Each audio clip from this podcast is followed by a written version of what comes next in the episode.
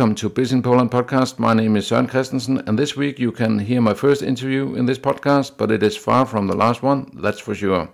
I had the honor to interview the singing Scotsman, Brian Allan, who has had a very interesting life not only here in Poland, but also in Scotland and in Canada and LA.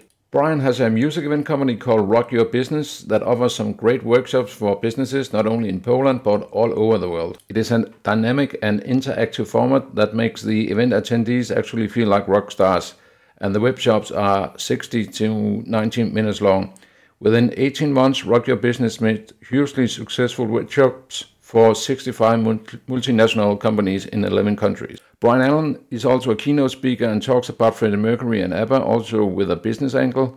And uh, in this interview, he will also talk about that, but also about his very interesting background in the music industry. As a recording artist, Brian Allan got over 30 of his own compositions on the radio. As a producer, he successfully managed and created a global star and US superstar Skylar Grey.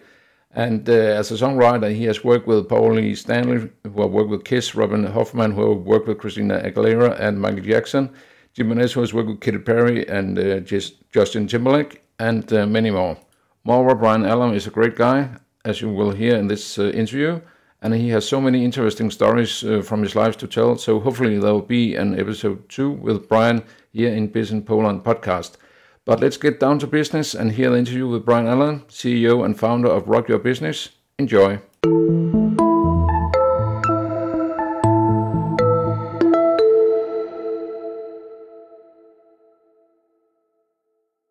But let's start. Uh, first, welcome, Brian, for you, uh, that you will uh, use some of your time. No problem in, in this. So, if you could uh, yeah, this is the first interview, so uh, thank you for being the first one. No pressure. Not at all. Uh, if you just could talk a bit about where you are from and uh, yeah, how how you involved in the music business, but not the entire story because then we need several more hours, I think.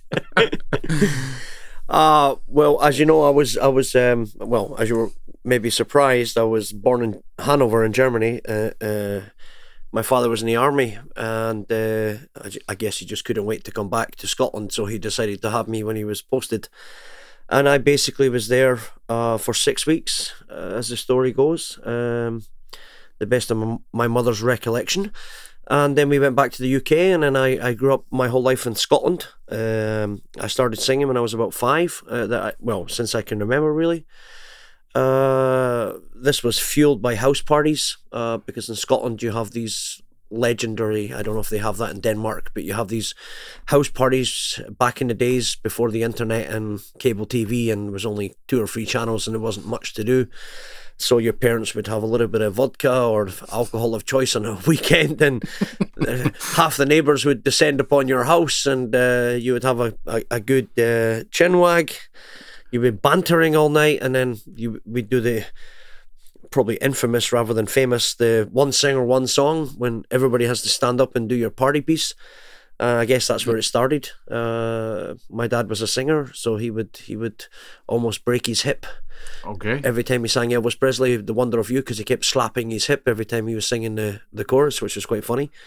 Uh, and then everybody noticed that I, I was a singer too, so uh, I had an opportunity to stay up a little bit later than the other kids if I was singing. So I, I decided to learn all my mum and dad's favourite songs and the, the neighbours so I could stay up as late as possible. Uh, singing Elvis Presley, Roy Orbison, Simon and Garfunkel, the Beatles, anything that would basically get me to stay up a little bit later. That was wow. the, the beginning of my tenure in the music business, I guess you can call it. Yeah. And then after you also in the military. Mm-hmm. Yeah. Then you went to Can- Canada after, but but why Canada? Uh, uh actually, it's because of the mil- military. Because uh, first of all, I decided that most of the kids in my hometown were into drugs or alcohol, and I actually didn't drink till I was twenty three. Uh, and I had no desire to do drugs after seeing the, the impact of glue sniffing and other uh, drugs that was rampant in the UK in the early 80s. So I decided uh, I, I wanted to get out of my hometown. I was I was bullied quite a lot. I didn't really have many friends, so I thought I just want to leave this place. It's a small town of Glenrothes and, and make some kind of life for myself. My father was in the army, my stepfather was in the army, my uncle was in the police force, so it was kind of natural for me to go into some kind of uh, organized, structured life. I loved cooking; it was my best subject at school, so I thought, why don't I join the army and become a chef? So I did. In the back of my mind, I was always singing, but I wasn't writing songs at that point. That didn't happen until a little bit later. And then I went with the army in 1991 to Canada for a six week exercise, and I discovered um, a one horse town bar that had a, a, a, a duo called Double Vision. okay, great name. A great name for a band, and they were yeah. playing all Def Leppard songs, Bryan Adams, and they got me up to sing a couple of times, which is I'm glad there's no video recording because it was probably terrible when you can't remember the lyrics of your your favorite artists. But uh, I got up in front of my peers. Um, I went to West Edmonton Mall for four days on a on a uh, small vacation during the six week exercise, and it was a, a, a mini recording studio called Studio uh, Studio. Uh, oh my god, I can't remember the, the name of it. Studio ninety seven six in my head for some reason. Anyway, uh, they had this little corner of the food court where you can go in and record your own song. And if you're quite good, the owner of a studio would let you do it for free if you would open the curtains and let everybody mm. in the mm. food court hear you. So I did uh, Wanted Dead or Alive and he was so impressed with my Bon Jovi impersonation that he decided if I sing another song, I got I got the demo tape for free. So they opened the curtains and I did "Lay Your Hands on Me" under the pseudonym uh, Bon Jockey. uh, How old were you? Scottish Bon Jovi. So, uh, so 20. 20. I was I, I, I, ah. I, was twenty, and it was around about the same time that I started writing songs. Um, so a I discovered a very good live music scene in Canada. Uh, B I I just started writing my own songs. C, I decided that I no longer wanted to be in the British Army anymore. Uh, because when I was in Canada during that trip, my best friend in Scotland was posted from Northern Ireland to my uh, barracks, Glencorse, to be beside me, my only friend when I was a child. And there was a gun accident in the barracks when he was the guard commander, and somehow he died. Yeah, he lost remember. his head. So, I, and the army didn't get me home for his funeral. So I kind of lost faith in the army at that moment because I wasn't a blood relative. So they, they had no grounds to fly me home. Okay. Uh, so that coupled with me writing songs, decided that was probably the end of my my uh, uh, militaristic uh, endeavors yeah. for Her Majesty the Queen. So I left with this Canada thing in the back of my head, and I got out of the army on the 9th of March. I wrote 276 songs in my first year. Oh my God, and that's I, a lot. Yeah, I basically packed a suitcase of songs and headed to Canada by myself the next day, the wow. 10th of March. Uh, where, where in Canada? Uh, I started in Edmonton because I had such a good experience and. Um, the uh, almost two years before that when I went there in the summertime. But this time I went back and it was minus 27 and it was not very nice. I, I was dressed like Bryan Adams, blue jeans, white t shirt, blue denim jacket. And yeah. I was like, okay, somebody turned off the radiators. It's freezing here. Jesus Christ, when, when did this happen? I didn't realize that the Canadian prairies are absolutely Baltic in the wintertime. Yeah. Um, it's very cold. Yeah. As a Danish guy, you probably know the cold, but not minus 27, probably Scotland. No, it's like more like here in, here in Poland. The the the the cold when it's cold. Actually, it's a bit more cold here than it is in Denmark. But we get the wet cold because you're on the opposite side from yeah, Scotland. But we are yeah, but we're close to the uh, wherever you are in Denmark. It's maximum fifty kilometers to the ocean so it's very wet. Yes. Also. So, like, I tried to explain this to our mutual Polish friends. I said, ah. when it goes down to zero in Scotland, it's cold. Exactly. It's freezing because it's wet cold. It exactly. goes to your bones. It's not like here when it's minus in Scotland and Denmark. It's probably like minus ten here. Exactly. Uh, it's really really cold because you're like minus is cold. Minus is freezing over there because it's, it's in Canada was completely dry. Uh, the prairies, obviously prairies. Uh, so uh, uh, it was cold, uh, but you obviously wear suitable clothing for this if you're smart. Uh, which I didn't have at that moment in my life, but I, I tried not to go outdoors as much as I could. Yeah. I even stopped uh, frequenting bars for a while when it gets down to minus 27. The concept of walking like a kilometre nap temperature but just to get a cold beer doesn't really make any logical sense. No, but they are cold, the beer. oh, the, the beer is very, very cold. But how did you. So, so then you also get some uh, connection to the music business in Canada. Yes. And, and, and how did that happen? Well, well, that's a great question because the first uh, year and a half, I was yeah, I, I had a guitar, but I never really played it. Um, I was singing on karaoke, thinking I was a rock star and making friends along the way, and discovered beer. Um, and I was kind of just DJing to make money, and uh, I, I was writing a lot of lyrics, but I, I couldn't really play an instrument. I wasn't a producer at that time. Um, so I really was a bit lost, uh, you could say. Um, and I ended up in Vancouver because it was warmer. Uh, and that's the real reason why I went, and uh, purely temperature. And decided that Bryan Adams' manager Bruce Allen worked out of an office in Gastown, which is in the uh, the in the, the middle of Vancouver. So I decided that I would try the same technique that Bryan Adams did and just basically stalk this guy, and I could never get past the secretary. Um, and then mm-hmm. I just was looking at all the trade presses and trying to find somebody that could possibly help me one day, and it was actually um, mostly fueled by my fellow musician friends that kept telling me, "I'm going to make an album one day. I'm going to make a CD single one day. I'm I'm going to make a tape one day." And I, I just got so irritated by them keep talking about it, and I'm like, I'm going to do it because these guys are seriously irritating me. It can't be so difficult to record a couple of songs. And I found a guy, uh, Gary, I don't remember his last name, that had a one man studio um, that basically was a multi instrumentalist. That wow. you basically go there with your idea and he, he produces a whole song for you. So I went there and I, I did my first song, um, uh, I'll Still Be Loving You. And then I did When I Wake Up with him. And then uh, I had a couple of songs. It was a demo um, I actually wrote the music to those songs as well. Um, and then I found a producer in North Vancouver that was looking for a demo vocalist. So it was kind of a win-win situation. Who wasn't really impressed with me at first because he thought I was just a, a too much of a rocker. But then when he heard my my recorded song, which where I was singing a lot more delicately, uh, he's like, "Okay, you're not just a, a, a rock guy. You can you can." Perform softer melodic songs and I'm looking for somebody to sing demos for me of the songs that I write and you're looking for a partner to help you compose the music to your lyrics and we formed a partnership and we made the, the first album together. Cool. Yeah. Uh, John.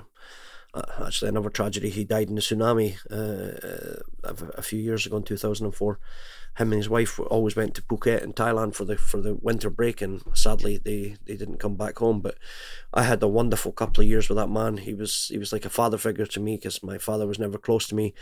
Uh, we made a whole album together. Uh, he financed it. Um, he was giving me the studio time and that's nice yeah every every day i was i was working basically monday to saturday djing in this nightclub and then i would get finish work at like three in the morning I would go home. I'd get up at seven. I'd run over to the train station. I'd take the seven twenty four train down from where I lived on the suburbs of Vancouver down to the center of Vancouver. Then I would transfer from the, the, the, train to the sea bus, the ferry, and then I would take the ferry across to the other side of uh, North Vancouver. Then I would take the bus up to his house, and I'd get to his house every day at, at, at ten past nine. We'd have a strong coffee, uh, and then we would go down to his uh, studio in his basement, and we'd start writing songs till about five o'clock, and then he would uh-huh. I'd take the bus back down to the sea bus and take my return journey and go straight to work, and I did that for a year. But Then what? What what happened with the record and? Uh, we had. Uh, um, I got very lucky in 1997. I met this. Uh, uh, again, it's just an absolute crazy story of fortune. I was working as a, a personal trainer, believe it or not, uh, in this in this uh, private private members club in in, in New Westminster, and uh, I starting to make a little bit of a name for myself. And then I went to this uh, celebrity golf tournament, and I it was in the times you're you're much younger than me, you won't remember this, but they had.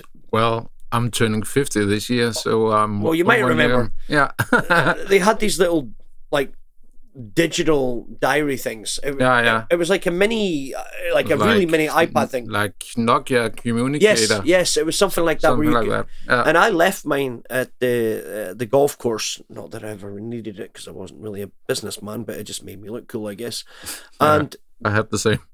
yeah, yeah, yeah. I had I also had like I had also it was not a communicator, but it was like something like that. Also with uh, this key- keyboard, you could write. Yes. Yeah, yeah Very cool. Yeah, it was very cool, but I, I also didn't need it at that Yeah, time. I think nobody ever did, but it was No. quite cool that you had something gadgety like that before, Exactly, before iPads and Steve Jobs changed everything. exactly. Um, and it just so happened that the the next guy on behind me on the golf course happened to be the co-host of the number one rock morning show in Canada on Rock 101. Wow. Um, and his partner was the champ, Jake Edwards, a very famous Canadian uh, DJ. And this guy called me up because he found my number on the, And- oh, smart. and he said, "I've got your little, whatever it was. Yeah. Do you want it back?" And I said, "Sure. Uh, I'm in New West. Can you bring it to me?" He said, "No problem." And then he came in, and we were sitting there in a lounge, and uh, and he's saying, "So, what are you doing in in Canada, basically?" And I said, "Well, I'm a singer. I'm you know trying to do something." And yeah, I said, "Yeah," and I just so happen to have my guitar here. You want to hear a song? He said, "Sure." So I played him this new song that I had just written called "Everybody's Making Love But Me," and um, he's like, "That's very interesting." I said, "Why's that?" He goes, "Do you want to come on the radio on Saturday and sing that live across Canada?" I'm like, "Excuse me?" He goes, "I'm the co-host of the morning show on Rock 101 with Jake Edwards, the champ." Uh, uh yes, I, I I I would love to do that, and that was my break, if you could call it. Um, yeah. uh, the live recording is on my third album. Um, Everybody's making love but me from that actual show. Uh, and then that's when I started to get some songs onto Vancouver Television, uh, Rock 101, uh, some other radio stations, Star FM. Uh, nothing to write home about wasn't a great success, but to get on the radio was, I guess, was kind of a success. Uh, and it gave me um, a little, I don't know, um, spark to think I'm maybe I'm on the right path here. Maybe this is maybe I am going to be a star one day. Maybe uh this songwriting curse I call it sometimes that I have. Maybe maybe one day I will make something of this um, God given talent that I that, that I seem to have. Um so yeah, I just continued to do that until I got deported uh, because I was actually living illegally in Canada for six years because I was only on a visitor's permit and he eventually caught me. Okay. Um, and he said, Mr. Allan, you know, you need a work permit to stay here. I said, Yeah, I, I know that. And well, you've been working and sustaining yourself for six years, but you kind of, you know, you need to go now. That's a story for another day. We'll be here for another three hours. But it was Yeah. it was a wonderful story. Uh, I ended up back in Scotland for two years, helping When when was that? 1999 Oh. Uh, and then I I continued to make another album, and then I was very lucky. Uh, I went to a, a music convention at the end of two thousand and one in um, Los Angeles. Uh, my first like proper music business uh, trade show, I guess you, conference, I guess you can call it, Yeah. and I got signed. Wow. I got signed to a five album record deal and a three year publishing contract to 2K Sounds, EMI Music, and I moved to Los Angeles for two years, which was incredible. But I still didn't make it. Uh, the, the biggest uh, success, I guess you could say, I've ever had in my life was uh, I discovered uh, the US star Skylar Grey before she was a. I managed her and developed her career, taught her how to write songs, and she's now one of the most recognizable superstars in America. Uh, she wrote "Love the Way You Lie" for Rihanna and Eminem. Uh, she's singing a song "I'm Coming Home, I'm Coming Home." No, I've heard that Yeah. one. I've heard. Yeah, amongst uh, Fifty Shades of Grey and amongst other things, and I, I, I was her uh, mentor, tutor, manager, roadie, uh, pretty much all of the above. But my own career, I guess I I, I just didn't want it enough. Um, You know, these people that make it per se, they're obsessed with with becoming But it's also a matter of luck. A lot of a lot of it is luck and a lot of it is um when you when I'm doing what I'm doing now I, I I tell people after I didn't make it and I never will that's obvious uh I I, I was analyzing for my business now all the stars that did make it and they Mhm. all have a couple of things in common which is very interesting one is that they um all have an extremely original voice you don't have to be the best singer in the world. You just have to have an extremely original voice. Britney Spears, in my opinion, cannot sing to save her life, but she has a very distinctive voice. Yeah. Elvis, Bob, Yeah. Di- Bob Dylan, Yeah. uh, all of them. They, they all have very Johnny Cash. Yeah. My God! But uh, I fell into a burning ring of fire. Wow, it sounds went down and the flames went higher. I went burn, burn, burn. I mean, Yeah. come on. But seriously, but as soon as he comes on the radio, you know, he was a very gifted songwriter. He was very Yeah. charismatic. But his voice, Exactly. you just go, oh, I know that's Johnny Cash. Yeah. So I didn't have that. I was like a hybrid of Bon Jovi and Bryan Adams, my two favorite artists. So I was in, in uh, Europe. So I didn't really have that original um, standout voice. So it was always going to be a struggle for me. Uh, But you have the charisma. thank you, bro. Uh, oh, thank you. You're welcome.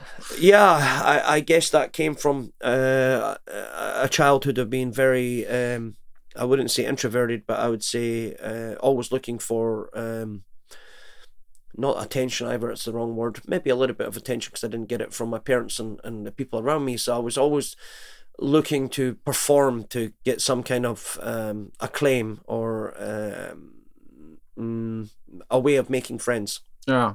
that just stayed with me uh my whole life that uh, i love people. I'm a people person. So i was just at a, a, trade, a, a trade show today and my my american friend Marcus with me and he was amazed at how many people were brian brian brian. I said wow you know what? I, I, I love people. I like people. I like to be nice to people. Uh, the world is karma. It comes back to you sometimes I think you're right. But you also know a lot of people. yeah It's great. It's, it's it's it's crazy. And I also, I'm also a people's person myself, and I also know a lot. But you're not as many as you. It's crazy. yeah Uh, also, some people that I didn't know knew, knew you. Then if uh, like singing, we're having this interview and stuff. So, oh, that's you know they, they they know who you are. yeah Yeah.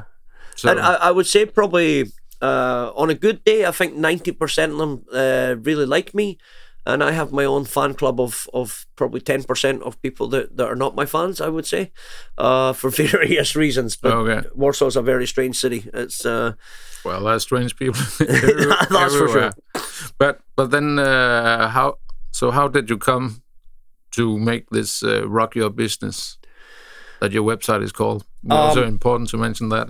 yeah, uh, it, it was uh, actually um, a, a few. I had a music company called um, Rocket Music with a, a gentleman from Finland called Jan Vekstrom, Janne, Mm. um, who was the best business partner I've ever had. Uh, we spent six, seven years together uh, doing a project called Poland Why Not, where we tried to invite, or we did invite, the best uh, songwriters and producers from the US and Scandinavia and all over the world to write with uh, top Polish artists and try to create Poland's first ever international superstar. And we went around the world. We took Polish artists all over the world, and and we failed. Uh, we lost a lot of money in China because we developed the format into a TV show, and we lost uh, all our operating capital uh, in 2014. Uh, so the company basically was uh, basically finished, um, which was very very sad for me. And then I reinvented myself, and then I I started uh, to survive. Basically, I started doing live events in Warsaw. yes. Uh, started with Juravina Live Mondays, and then I was doing Friday night at Pure Sky Club, the old Pure Sky Club yes. uh, a week in, week out, and built a fan base for uh, putting that stuff together just to pay the bills. And then I had my own bar, Rock On, for two years uh, on Mazowiecka, live live music bar on a Friday and Saturday. And then I decided to, to leave that to get a job on uh, the radio in Poland, but I got fired after four days because my, my Polish wasn't strong enough, which was fair enough. Um, and then uh, um, basically I had I, I tried to make an event agency uh, and then completely failed because I didn't realize uh, one of the golden rules of business is find out how many competitors are already existing on the market and I didn't do that. I just thought I'm Scottish I know everybody I can make events too. Uh, and in one year I basically got virtually nothing. I was completely on my knees. Um, and I had a Spanish friend of mine uh, in Warsaw. I was sitting at his house and we were having a, a whiskey. He was trying to cheer me up, and he said, "So what's going on with you? You're you're not a stupid man. You're you're you're very talented. You know everybody. You work hard. How come you can be so broke?" And I said, "Well, um, I, I made a big mistake. I made this company, and I, I really didn't know what I was doing." I thought it would be a lot easier, but I'm competing with people that's already been in the market and have solidified relationships for 10, 15 years with decision makers. I have friends that are decision makers too, but I don't have their their know-how or their expertise or their track record. Uh, they know me as Brian the singer, the party guy. Uh, that's a different story, but to actually make a proper event, I, I'm not sure they, they trust me. Um, and he said to me, he said, "Do you know Albert Einstein?" And I said, "Not personally, but I know who he is." And he said, he said something very simple but very profound. Albert Einstein said, "People with talent should do what they have talent with." Yes. And I took another drink of my whiskey, and he said to me, "Brian, so what's yours?" And I said, "Singing and engaging people, motivating them." Yeah. And he said, "So make a company that just does that." Just that. Forget all your other crazy ideas. Uh, just make a company. I have a friend that works at Aviva. She wants to do like a team building in a couple of weeks, which is music based. So you'll have your first money in your pocket in a couple of weeks. Uh, it's actually not true because I had to make a demo of what I was going to do. So I, did, I ended up losing money in that first gig, and she asked for super friend price, and yeah, never mind. But uh, I didn't actually make money in the first one at all. Um, but I got Aviva's name uh, I, I went away and I, I met with this lady and I, I went to Google and YouTube and I looked around the world and said, how do I combine what I do with team building for companies? And I'm like, okay, musical team building. Um, and I looked all over the world and I couldn't find anything that was using the voice. It was just like drum workshops, uh, stuff like this, learn how to play instruments. And I was like, then I saw two girls uh, from Wales uh, using uh, teaching people how to sing like a choir as a way of boosting their immune systems. I thought that's super cool. They're, they're, they created this community amongst cancer victims to help them uh, fight against this disease because they were singing, just singing, because okay. they, they felt this togetherness when they were singing like a choir. Ah. And I thought that's cool. And choir singing has been around for forever. But I was like, what if the choir singing was dynamic and it was me in it? It was like rock songs, and it was it was it was high energy, and it was be uh, careful with microphone. it was high energy, and yeah. and we used this as a way of of showing people to do something they never thought they could do in like ninety minutes or something like this. And I went and I told her and I said, I've got it. She goes, Yeah, what are you going to do? I said, Rock your business. She goes, What's that? I goes, I'm going to teach your 46 people how to sing like a choir in 90 minutes. And she went, What? And we did Aviva, and then uh, four days later we did PepsiCo, and then a week later we did 155 people for Nestle, and then a week later I was in Dubai for Pandora wow. Jewelry. All in that is Danish, by the way. Pandora. Yeah, yes, I know. My friend Peter Mark was running the company. Yeah, I know him too. Yeah, Peter's an awesome yeah. guy, and he invited me down. So he flew me down to Dubai, yeah, and yes, I made this workshop for his company, and uh, I was on my way. And um, there was a great expression that this uh, friend of the producer in North Vancouver, the guy that owned another studio, said to me one time.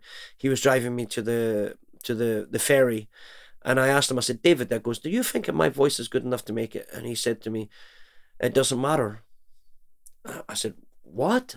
He goes, "I know people who got record contracts and it was the worst thing ever happened to the band. I know people who got record contracts it was the best thing ever happened to the band. If you always do it because you love it, you'll always love doing it." Yes. And I've never forgotten that. I've told every young artist I've ever met.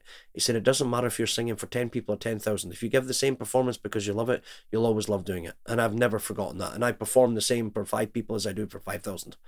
I just, uh, you know, if five people are listening to me, I pour my heart out and I give them everything I've got.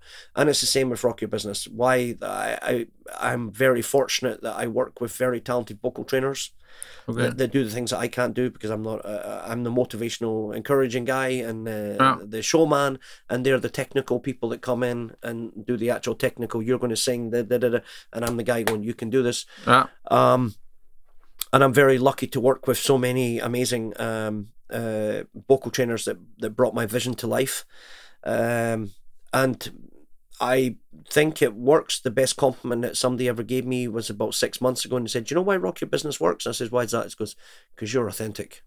Yes. And I was like, "Wow."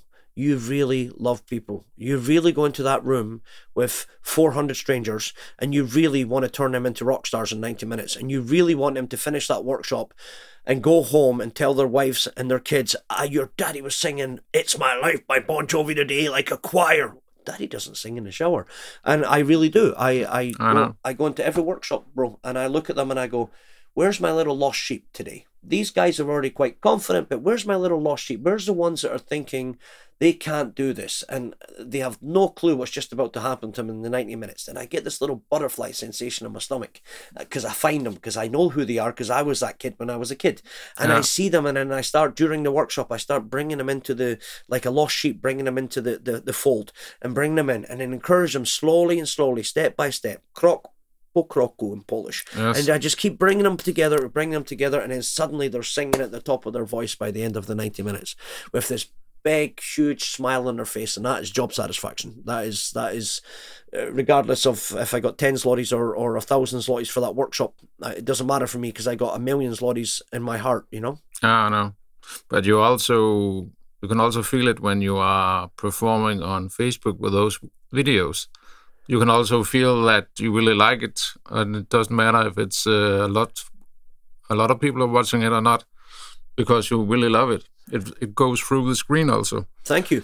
Um, but you also were on this. Now we're talking about screen. You were also in some Police and X Factor, your different TV shows. Yeah, that was just for fun. I just wanted Okay. my, I just wanted my kids to see me on TV.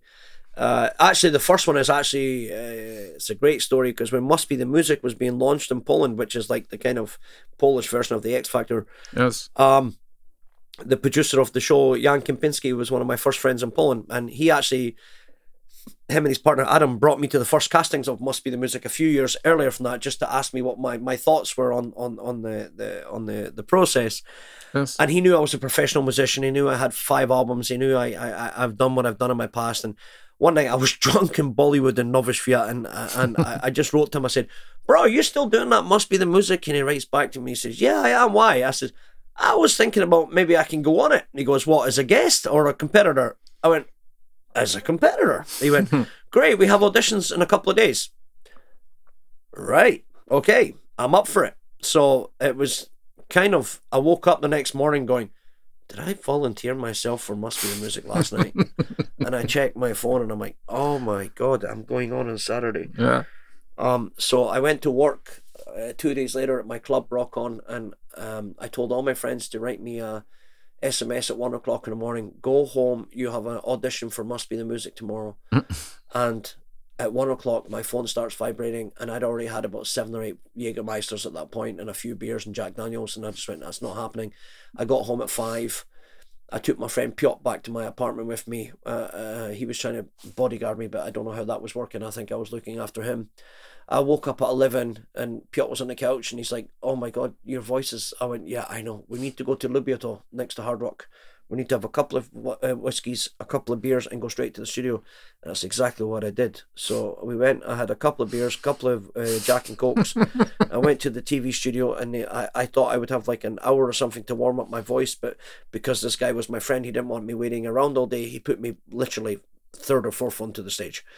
I think my performance was quite funny because I, I, I, I th- I technically I could have been still uh, not sober, um, but I, I yeah, it's on YouTube. Uh, I know. I have seen it, and it's act- it's it's actually good. You know, you cannot see that that you are under influence of of of anything. Ah, I was I was not sober, my friend. I was I was, but that was just a laugh. I mean, Yeah. Okay. X Factor Ukraine as well. I was in I was in Ternopil in Ukraine, and uh, my my crazy Ukrainian sister Anastasia said to me, "Do do you ever think about going on uh, Ukrainian X Factor?" And I went, "When's the when's the auditions?" And she checked her phone. She goes, "This weekend up in Kiev." I said, "It looks like I'm going to Kiev."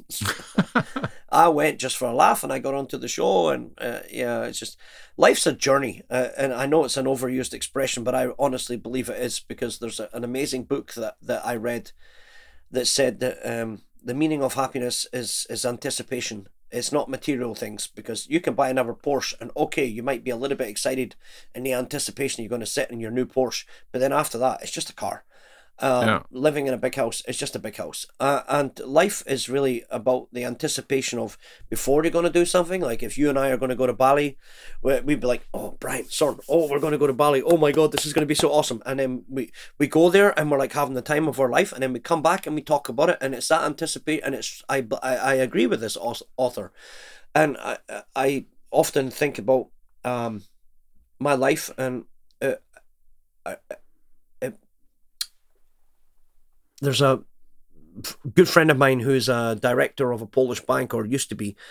And uh, a few years ago, his wife uh, sadly died of cancer, and I, I was uh, singing for her Alright. once uh, with my guitar on on Novice uh, in Bollywood.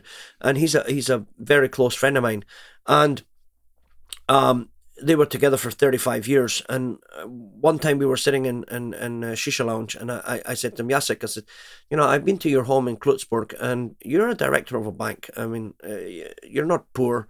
Um, and your home in Klutzburg is very humble, and you know it's nice. It's it's a two bedroom apartment, and I I'm pretty sure it's where you've been most of your life. Um, and how come you never wanted to buy yourself a bigger house? And his answer brought me to tears. Um, in the middle of the day without alcohol, he said to me, "Brian, I have 35 years of memories traveling around the world with that woman." Wow. tasting things that most people will never taste, seeing things that most people will never see, dancing to music that most people will never hear. Uh, I just didn't have words. And he goes, I have 35 years of memories, photographs, videos to keep me warm now. And if I had a big house, I'd have 35 years of nothing. Yeah. And I was like, oh my God, is that ever an epiphany for life? Mm. Yeah, well, that's true. I'd be just a lonely guy in a bigger house now. Yeah. instead of a guy living in a cozy little apartment that reminds me of her Yeah. with 35 years of incredible memories of Mm. me living every day of my life with that woman. I was like, wow, holy. And I think about my life, uh, uh, and I'm 50, as you know, I know, yeah. um, and I'm still at this current moment, you know, in the situation of the pandemic, I'm still waiting, waiting to be, become the phoenix again and rise from the ashes, and thinking, uh, my current girlfriend, uh, Monica, love of my life, and uh, I, we we spend every moment together, and we already went to Mexico. That was a promotional uh, tour for Rock Your Business. My friend Rafa Hernandez flew us over from World Meetings Forum to promote to try to help help me uh, get into Latin America. Uh, we went to Scotland to surprise my best friend James for his for his uh, birthday. We went to Zakopane a few times, and these are small journeys. We've only been together since uh, March, but I spend every day with this girl, and I, I feel very much like Jacek, um, that uh, I'm a billionaire in memories and experiences, and I've been to seventy five countries, Wow. and I have amazing friends like you all over the world, Thank you. all And over the world and most people can't say that. I, I, I can, I can pick up the phone now and call Japan, and I will have people waiting for me at the airport. Ah, Uh, Mexico. Brazil, anywhere, and I, I I believe it's because I'm a good person, and and uh, I, I, I, I, I'm a good friend to them as well as they're a good friend to me. Because unlike most people, I keep in touch with a lot of my friends. I, I don't just have them as my friend on Facebook. I actually write to them, say, "Hey, how are you?" and not just at Christmas or on their birthday I know. um, touch base and see how it's going on and uh, uh, and uh, and stuff like that. And my business, uh, Rock Your Business, will uh, I think, hopefully, uh, if there's ever going to be a need for my style of team building and energizing conferences, it will be now because I think over the last two years there's been so much hurt and suffering in the world and decimation of companies and Yeah. businesses new co- new employees coming in, new businesses starting up, new uh, a need like never before in, in history for teams to come together Yeah. after being isolated at home uh, and cabin fever. And uh, I hope that I can I can somehow um, find uh, some kind of balance this year. But you have, but you also have a lot of different kinds of web shops. I can see on your on your website. yeah, I had to try to come up with something virtual. Um, I couldn't obviously do Rock Your Business because it doesn't work because uh, Zoom or Teams has a one second lag. So Yeah. I tried it for one company and it was a disaster. So I had to come up with some kind of um, virtual game, uh, musical bingo with with quizzes and stuff like this, just so I can put food in my belly and and pay for my kids as much as I could. Yes. Um, uh, and keep a roof over my head until everything gets back to normal. But now I'm developing. Uh, when I went to Barcelona uh, in November for this IBTM, this tra- trade show, I had to think ahead and think, okay, this pandemic stuff and this Omicron is going to be around whether we like it or not. It's probably going to take realistically till April this year before people get comfortable with face to face meetings again. Yeah. Um, because th- th- this om- Omicron, I think, is a bit of a blessing that it doesn't kill the same way Delta does, and or or the first original coronavirus. However, it infects much faster. Exactly. Um, so it's it's going to give people the antibodies quicker. Yeah. Um, I, I, I pray and I hope nobody dies, but um, no more. Uh, so I'm trying to look at conferences um because they are normally traditionally, especially in Scandinavia, uh, are are booked six months in advance. They start Yeah. planning these conferences, booking the conference center, booking the catering, booking people like me. yes. Um, so I can my contract stipulates that I have to get a fifty percent deposit. So I'm going to try and book things for the second half of the year and get deposits now to uh, stay afloat until until everything comes back. yeah. Um, I will also link to the uh, website in the show notes, thank you. and of course, Yeah, and I- maybe also to the video on YouTube. please, please, please, please do. So Yeah. I'm going to focus apart. Uh, normally, uh, most of our work was uh, doing uh, the full workshop, 60 minutes or 90 minute workshops with the choir singing. Uh, but I also have one that I'm promoting now, which is more um, not only the conference energizing, but I have uh, three keynotes. One that I've done many times, which is a keynote presentation on Freddie Mercury yeah. uh, where I, I show the business metaphors inside of Freddie Mercury's life, even though it looked like he was being crazy, but there was actually some business genius behind what he was doing. And I explain it in a very simple way, rock and roll way, that even uh, any kind of audience can go, ah, I get what he means. Now I understand this marketing stuff. That's what what he meant by making himself stand out above the crowd. And he had a niche, he had something original that people could, and now I get the product before he was super famous. And Interesting. Thank you. Um, I, I like it. It's Yeah. a, uh, it's a, it's a, it's a really nice presentation. And then I got really excited because I read a book called The World in Six Songs by a leading uh, neurologist called Daniel Levitin. Uh, and it's uh, fascinating about uh, music and how music has been around since the beginning of time, how music has bonded us from the caveman days and the cavewoman days to. Uh, so I, I took this basic concept of I, I started analyzing okay what was the first sounds? How was music used?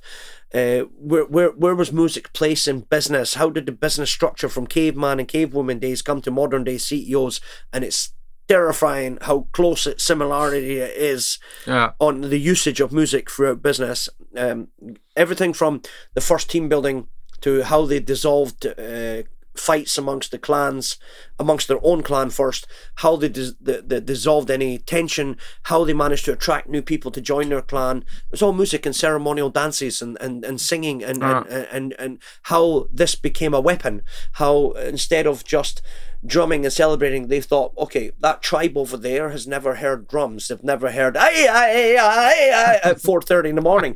so we're just going to go there and terrify them. And they're going to be half, it's actually true. There's, there's a tribe in the Amazon basin uh, jungle that to this day, the male members of the tribe still get up at 4.30 in the morning at the break of dawn and sing in harmonies to prevent themselves from being attacked. Because when you sing in harmonies, it sounds like there's more than what there is. So probably a few hundred years ago or a thousand years ago, their clan was attacked in the uh, early morning and they decided this was one way of self-defense and that's where their their choir singing came from which blew my mind when i read it in his book and w- when you think about it if you're lying there and a it's it's terrifying. If, Yeah. you, if you've n- never heard loud drumming or clan clapping and, Yeah. oh, oh, and chanting, you'd be like, "Oh my good God, what's going on here?" And then, you know, the louder it gets, then you you're, you're paralyzed with fear. And Also, the Indians and the Westerns. and and, and, I- and aye, aye, yeah, yeah. I can remember when I, when I was a kid, when I was uh, starting to watching the westerns, I was very scared when they were sing- singing the Indians before they went to war. yes, the high Yeah. shrieks. Yeah, yeah, Yeah, uh, yeah, that's actually part of my presentation. I talk about the American Indians. Uh, that's part of the because the the the, the keynote presentation is going to be interactive. I'm going to get the audience to do the Wow. the grunts. I'm going to get them to do the Indian sounds. I'm going to get them to practice the drumming. I'm going to show them some because I go from the drumming to drilling like in the army Oh, and showed how the drum was used to make people be synchronized. yeah. Then that synchronized became the Romans. Then it became the Nazis. Then it became because the, the, the, the psychology behind it was when people saw that many people marching towards them in perfect synchronicity, they thought they'll kill them in the same way. Okay. It's mind blowing. Yeah. And a corporation is run exactly the same way, That's crazy. just like military. Yeah. You, was. did- you got the you got the chain of command. You got the chain of command, and, Yeah. and it's all to the, the the business. has got to be it's got to be flowing. It's got to be. um, Yeah. I show the first marketing guys, the sales guys. I show uh, the natural selection, how women pick the future future husbands. Uh, it's, it's really really cool. And now I'm doing I'm finishing my last keynote presentation on ABBA. Cool. Uh, not their music because their music is obviously well well documented, but the the showing the the, the business of ABBA and the business lessons that is inside the ABBA story. Um, for example, little things like uh, never give up. Yes. Of course, everybody knows that. But in ABBA, there's a transitional period of when they started, when Benny was in his band, the Hep Stars, uh, and Bjorn was in uh, Hootenanny uh, singers, and then they had songs on the in Swedish on the radio. But if you listen to those songs now, you would never think it was the biggest selling pop band in history because they were not really good in the 90, uh, mid six uh, late sixties. And then Benny had a song in 1969 that he submitted for the Eurovision uh, Melody Festival, and he didn't he didn't even get in there.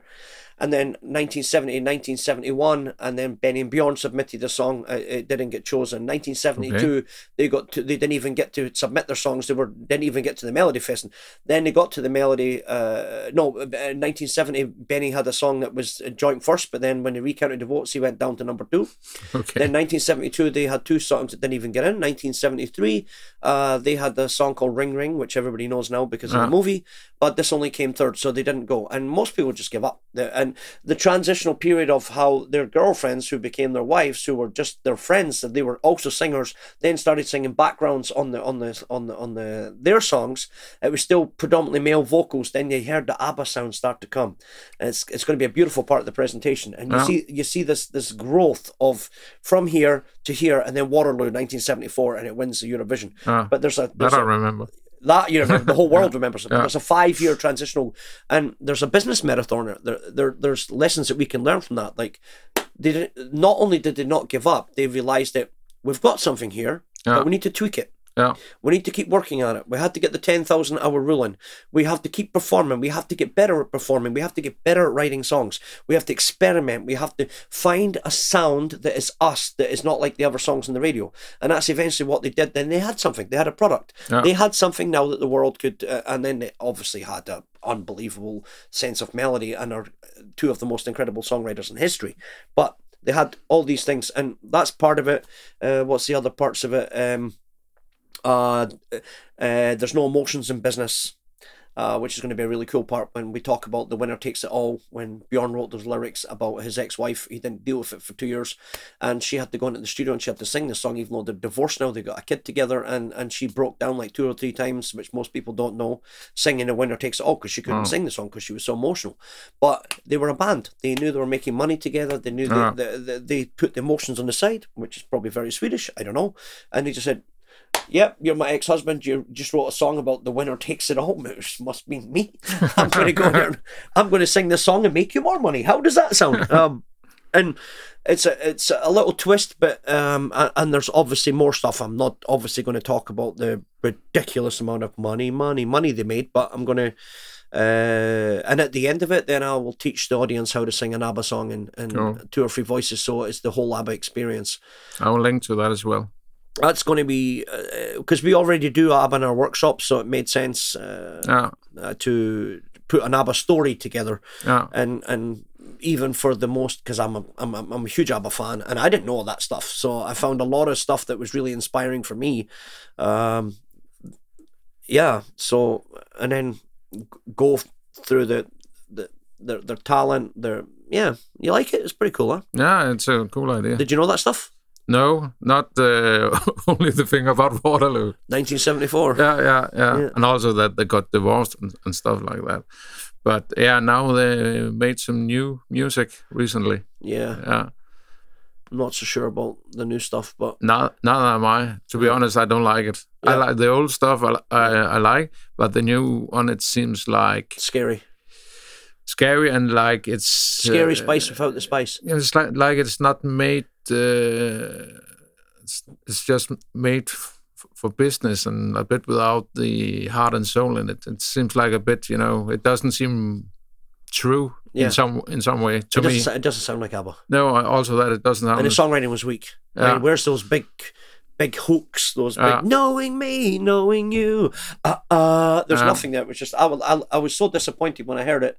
no, I was like, you should have, you should have, just- you should have just stopped. Yeah, I you're- just thought I just thought it was me because I, No. I was also disappointed. Saw in 1982. They should have. They, they did something amazing by having this ridiculously amazing catalog of songs. Yeah, Uh, oh, that's one thing that I talk about as well. That'll be the end of the presentation when I go. A part of business also is knowing when to stop. yeah, Uh, not just not giving up, but there's a point when you've your road has went. You know, yeah. When you have done what you can do. when you've done as much as you can do, yeah, uh, and and and to. You know, a lot of uh, stars come back, and I wish they hadn't because they, they destroy their legacies. They yeah, just, exactly. and football players too. When Yeah, they, exactly. you just you know, you you you were amazing. Yeah, uh, you know, Michael Jordan when he came back to play Yeah. for the Washington Yeah. Wizards. Michael Jordan, what are you doing? You Yeah. don't need the money. Um, yeah, they should just uh, leave the memories. or if um, they or if they are taking a position where they don't have the uh, skills, you know. yeah, they Uh, fade. Yeah, and then just because it's within the same business, then uh, they will stay there. It doesn't mean that you're good at it. yeah, it's uh, yeah, it's just. And ABBA were 1982. They stopped, and their their last hit was uh, Super Trooper, Yeah. uh, which actually mentions Glasgow in the song, which is one of the reasons that's one of my favorite ABBA songs. okay. uh, and they were telling the story of the band at that moment. She said that uh, uh, all I do is eat, sleep, and sing, and she doesn't. She just doesn't want to do it anymore. Uh, wishing every show was the last show. That's a great lyric. Yeah. uh, you know, because they were just burned out. They just had eight incredible years and sold. What was it? I read two hundred and forty to the estimation is one hundred and eighty to three hundred and eighty four million albums. That's worldwide. crazy. Uh, it's just absolutely preposterous. It's like Ah. just nuts.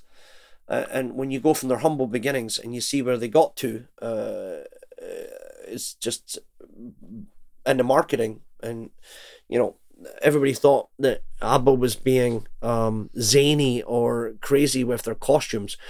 But it's a little bit like my Freddie Mercury presentation, but Freddie Mercury wasn't. Freddie Mercury was the original one that started wearing all that crazy spandex and that crazy. Uh, there was okay, maybe maybe David Bowie was the precursor for this because he was a bit dressing up a little bit crazy as well, but not as mad as Freddie. But the ABBA, they were they they say it themselves. They were in love with this whole glam rock, Okay. this whole T Rex, Marc Bolan and T Rex, and, and Ah. Ziggy Stardust, and this costume stuff. And I, I watched an interview with Bjorn recently, and he said, you know, looking back, we wore some pretty silly clothes.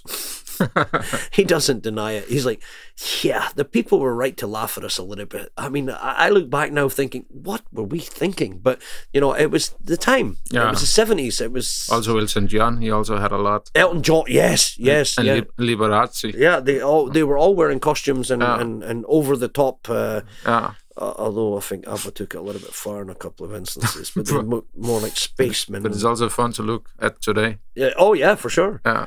Uh, but they're a fascinating case study, and I think their their their global appeal might uh, people might be interested in, in hearing an ABBA keynote Yeah. that isn't just going on about the songs. There's obviously going to be audience participation. There's obviously going to be sing-alongs. There's obviously going to be a choir training. But uh, at the back of it, I hope people leave going, "Wow, I didn't know that about ABBA. Wow, wow, that's really cool."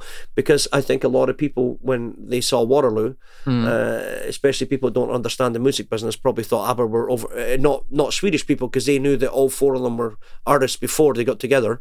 But the whole world is probably thinking, "Oh yeah, they were overnight se- one hit wonders. They had Waterloo, and that's why they became famous."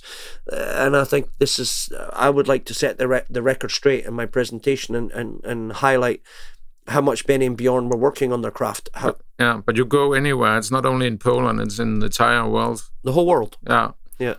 And Dancing Queen got it's the first uh, the ABBA song got uh, uh, inducted into the Rock and Roll Hall of Fame, Yeah. and in two thousand and five they had the fiftieth anniversary of the Eurovision Song Contest, and Waterloo was voted by everybody as the number one yeah, uh, song that was ever that ever won. Uh, Johnny Logan will not be happy because you know he won twice with "Hold Me Now." Yeah. How could you win twice with the same song? Never mind. yeah. Also, but he didn't he also win five times or something like that? Johnny Logan missed the Eurovision. Yeah. Yeah, yeah. Hold me now, don't cry. Don't say a prayer, just hold me now. I, I remember, but Waterloo was Waterloo was fascinating because the lyrics were written by Stig Anderson, their their manager, because um, there was uh, ABBA didn't release too many DVDs, but I, I have one of them, and there's this great moment when Bjorn's sitting in his Swedish dacha, his summer home, and the interviewer saying to him, "Okay, so ABBA are responsible for." such a catalogue of incredible hit songs. Bjorn, how did you do it? And I'm on the edge of my couch going, Oh my God, here comes the ABBA formula. And I'm sitting forward, and Bjorn goes, with his humble Scan- Scandinavian uh, uh, mentality, he just goes, Well, I would like wake up in the morning with a melody in my head, and I would go over to Bjorn, and he'd put some piano chords behind it, and then we'd give it to Stig to write the lyrics because he's quite good at the English language. I don't know if I loved or hated Scandinavian people more or less in that moment. I'm just like, oh my god, how humble can you be? Oh, that is just ridiculous. We give it to Stig to write the English lyrics because he's pretty good at English. Yeah, that that's just a melody, and then he puts some piano chords. Okay, Bjorn. Yeah, okay. Nothing to do with your ri- ridiculous sense of melody or or, or pop sensibilities. Just amazing. but but I would say Swedish has been more successful Swedish band than in other Scandinavian countries. You know, they they have been very good. Also, Roxette, for instance. yeah, first concert I ever saw in my life, 1991 in Edinburgh, was Roxette. Uh, Uh, yeah, they had a massive map. I also saw them in Denmark. She was singing uh, "It Must Have Been Love" Yeah. a cappella. I remember. oh wow! Uh, I still remember it. At the concert, she was singing a Uh, cappella. yeah, yeah, wow. Yeah, I I still remember it. Yeah, she there was a piano in Edinburgh when she sang it, but Yeah. it, it was a she had a skin tight black cat suit on, leather cat suit, and she walks down to the front of the stage in Edinburgh, turned around and smacked her bum and said, "Are you ready?" And that, that was it. I was uh, I've never been more uh, attentive in my life to a concert. I was just like my first ever concert. And Marie Fredriksson walks down and goes, "Edinburgh, are you ready?" and slaps her bum on her black leather cat suit. I was like, "This is what concerts are like. I am coming every week." It was just awesome. And then she just yeah, lay a whisper on my pillow, leave the winter on the ground. Ah, but this song was originally a Christmas song. They had to rewrite the lyrics for the movie. Okay. Yeah. I didn't know that. Yeah, it was. Uh, it's a very famous story. You can YouTube it later. uh, But uh, Roxette, "I Must Have Been Loved," the original version. It was actually a Christmas song, Okay. uh, and they took it off the off the shelf and they re the um, they they changed the lyrics um, Yeah. To fit the movie. Yeah. Uh, yeah, Robin, Europe. The first single I ever bought in my life was the, the Final Countdown in eight, 1986. Yeah. I'm walking around the shop Woolworths and this and I'm like, my God, what is that? Yeah. That's another great story because that uh, Joey Tempest never intended on writing a song. He that was uh, he wrote that as a, a little jingle for the hockey. okay. And then somebody said to make that into a song. That's that's really catchy. Yeah. It was never meant to be a song. It was just that. Yeah. And he, he turned it into a song and it became a, a, a 20 million singles sold worldwide. Oh yeah. I Um, also remember that. Yeah. That's uh, crazy. But the, the Swedes, I think, um, part of the reason, apart from probably the government funding, if you if you if you go into it, Mhm. uh, how how you say how are you in Danish? Ja, hvordan har du det? Okay, because it's not that then. Because in Swedish it's uh, hur mår du? Yeah, But it's more, it's more, it's more, it's more singing. Yeah, it's more singy, sing, Yeah, yeah. singy. Uh, uh, tack så mycket. Yeah, Uh, but the the um, mange tak in Danish. what is it? Tak så mycket. Uh, mange tak. But you don't have Uh, any very like up and down. Uh, we don't have this uh, um, umlaut, but we have we have like with my letter with the O with a line through it. uh huh. It's called Ø, Ø. and, and that's also how you are writing island in Danish. It's just one letter, and O is meaning creek. but the one E has no meaning. Yeah, I know. That's it- awesome. Yeah, it's weird. Ireland is one letter. Yeah. Well, they must be so upset. They feel shortchanged. the Irish, they, but they've been, they've been feeling shortchanged throughout history because they were. Um, yeah, and in 1974, I'm not sure if you know this, but when Waterloo won the Eurovision Song Contest, the uh, the Swedish government uh, decreed that they would immediately take all lecture of all foreign movies. So they, if the movie was in French or in English or in Italian, it would have Swedish subtitles, and they removed all the voiceovers. So Okay. after ABBA won in 1974, the Swedish government took all the all the voiceovers off any foreign movie, so the the melody of English Mm. uh, was immediate now for kids, not only in school, but they got the melody of the English. Uh, We had the same. I don't know if, how it was before, but like when I was a kid, it was also only subtitles. And when we started to learn English, my English teacher asked my mother how come that I knew uh, so many words that haven't we haven't learned yet. and then it was because of the subtitles, you know. Yeah. oh, really? Yeah, yeah. Because uh, watching something, then you're connecting it. This is also uh, how I'm trying to learn uh, more Polish. Is also with English subtitles. I do that too. So yeah, but I have to be, I have to be Super not tired. Yeah, exactly. Because of, because it's tiring. you really have to concentrate. Yeah, I, I do the same, and I have because of this uh, Mexican experience uh, last year uh, when I got I actually got signed to a company called Smart Speakers, which is Oh. why I've been developing these keynotes because they were uh, quite impressed with my Freddie Mercury keynote, and then I, I taught them Bon Jovi "It's My Life" right after that. Probably should have chosen a Queen song, but never mind. Um, and they said, "Do you have any more keynotes?" Because that was amazing what you just did, like speaking for half an hour about Freddie Mercury and the business metaphors, and then suddenly teaching everybody how to write a song. We don't we don't have a speaker like that here. And can you learn Spanish as quick as possible? I said, yes, of course I can. So I I got Duolingo, and my Spanish is is, is going through the roof right now, and. Uh, I, I, I can switch the there's a you get 40 points if you play against the clock you got a minute and a half to answer 16 uh, questions in spanish Oh my god. and, and then I, I tried to switch it to my level of Polish where I am right now, and I'm, I'm like, no, no, I have to go back to Spanish because my Polish is uh, terrible compared to my level of Spanish already. My my Polish girlfriend is like, baby, really, seriously, you've been here for 17 years. You seriously, you've been doing Spanish for seven weeks, and what? Are you kidding me? I say Spanish is the easiest language in the world, darling. It's statistically the easiest language in the world to learn. Yeah, I have heard from a Polish uh, linguistics saying that Polish is the second most difficult language to learn, and it's only uh, Mandarin that's more difficult. Yes. Yeah, But also when you can write the number two in 14 different ways. And 14. 14, yeah, in Polish. No, I think it's about 40. Yeah, but it's like that's all, it's also not easier when you're getting older to learn a language. You know, when you are like when you're an infant, you can learn thousand languages. Super fast. So uh, I can also feel it's getting more and more difficult to learn. I'm trying to learn Polish, and that's it. You know Duolingo.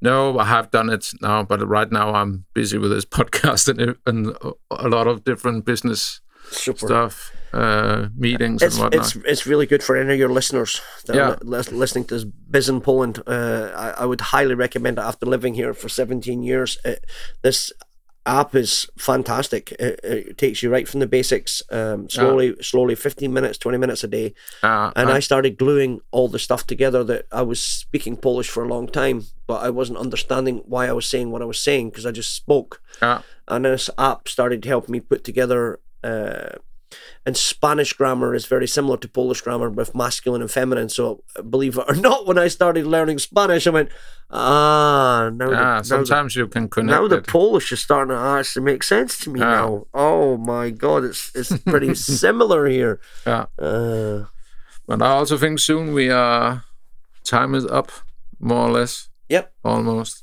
But uh, we can do it another time because I think we can talk a long, lo- a long time. So it was very uh, nice having you, and thank you for coming. Thank you for having me. And uh, please uh, see the show notes. There will be linked to uh, Brian's uh, different websites and ideas. So uh, And I can can hi- highly recommend him. And good luck with your uh, your your your podcast and helping uh, business people in Poland. There's, Yeah, thank you. we definitely need a lot more people like you that are opening doors and trying to help uh, foreigners here. And Yeah, yeah. Also, your uh, your your stuff on, on Facebook, Notes from Poland, is yours as well, right?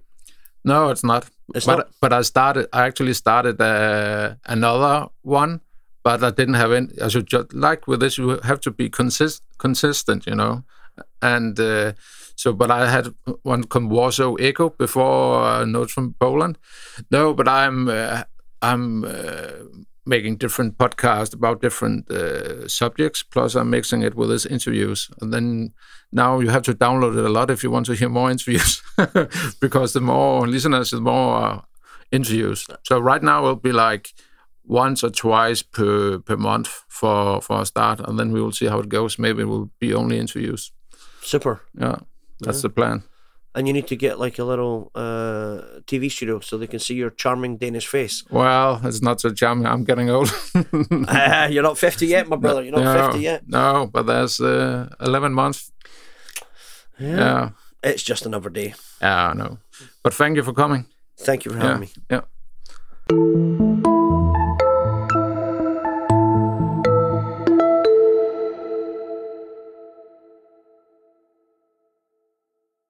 That was the interview with Brian Allan, owner of Rock Your Business. I hope you enjoyed it. I for sure enjoyed making it. I can for sure recommend you uh, hiring Brian Allan and Rock Your Business for your next company event. He puts his heart and soul in it, that's for sure. I have linked to his website, etc., in the show notes so you can contact him. Do you have a business in Poland or have had a business in Poland and would like to be interviewed in this podcast? Then please write to me at uh, info at bizinpoland.com. Also, if you will recommend me a person to interview for Biz in Poland podcast, and uh, please subscribe to the podcast and give it a review, of course, five stars, and share the podcast. More listeners will help the podcast in every way. Thanks in advance and take care.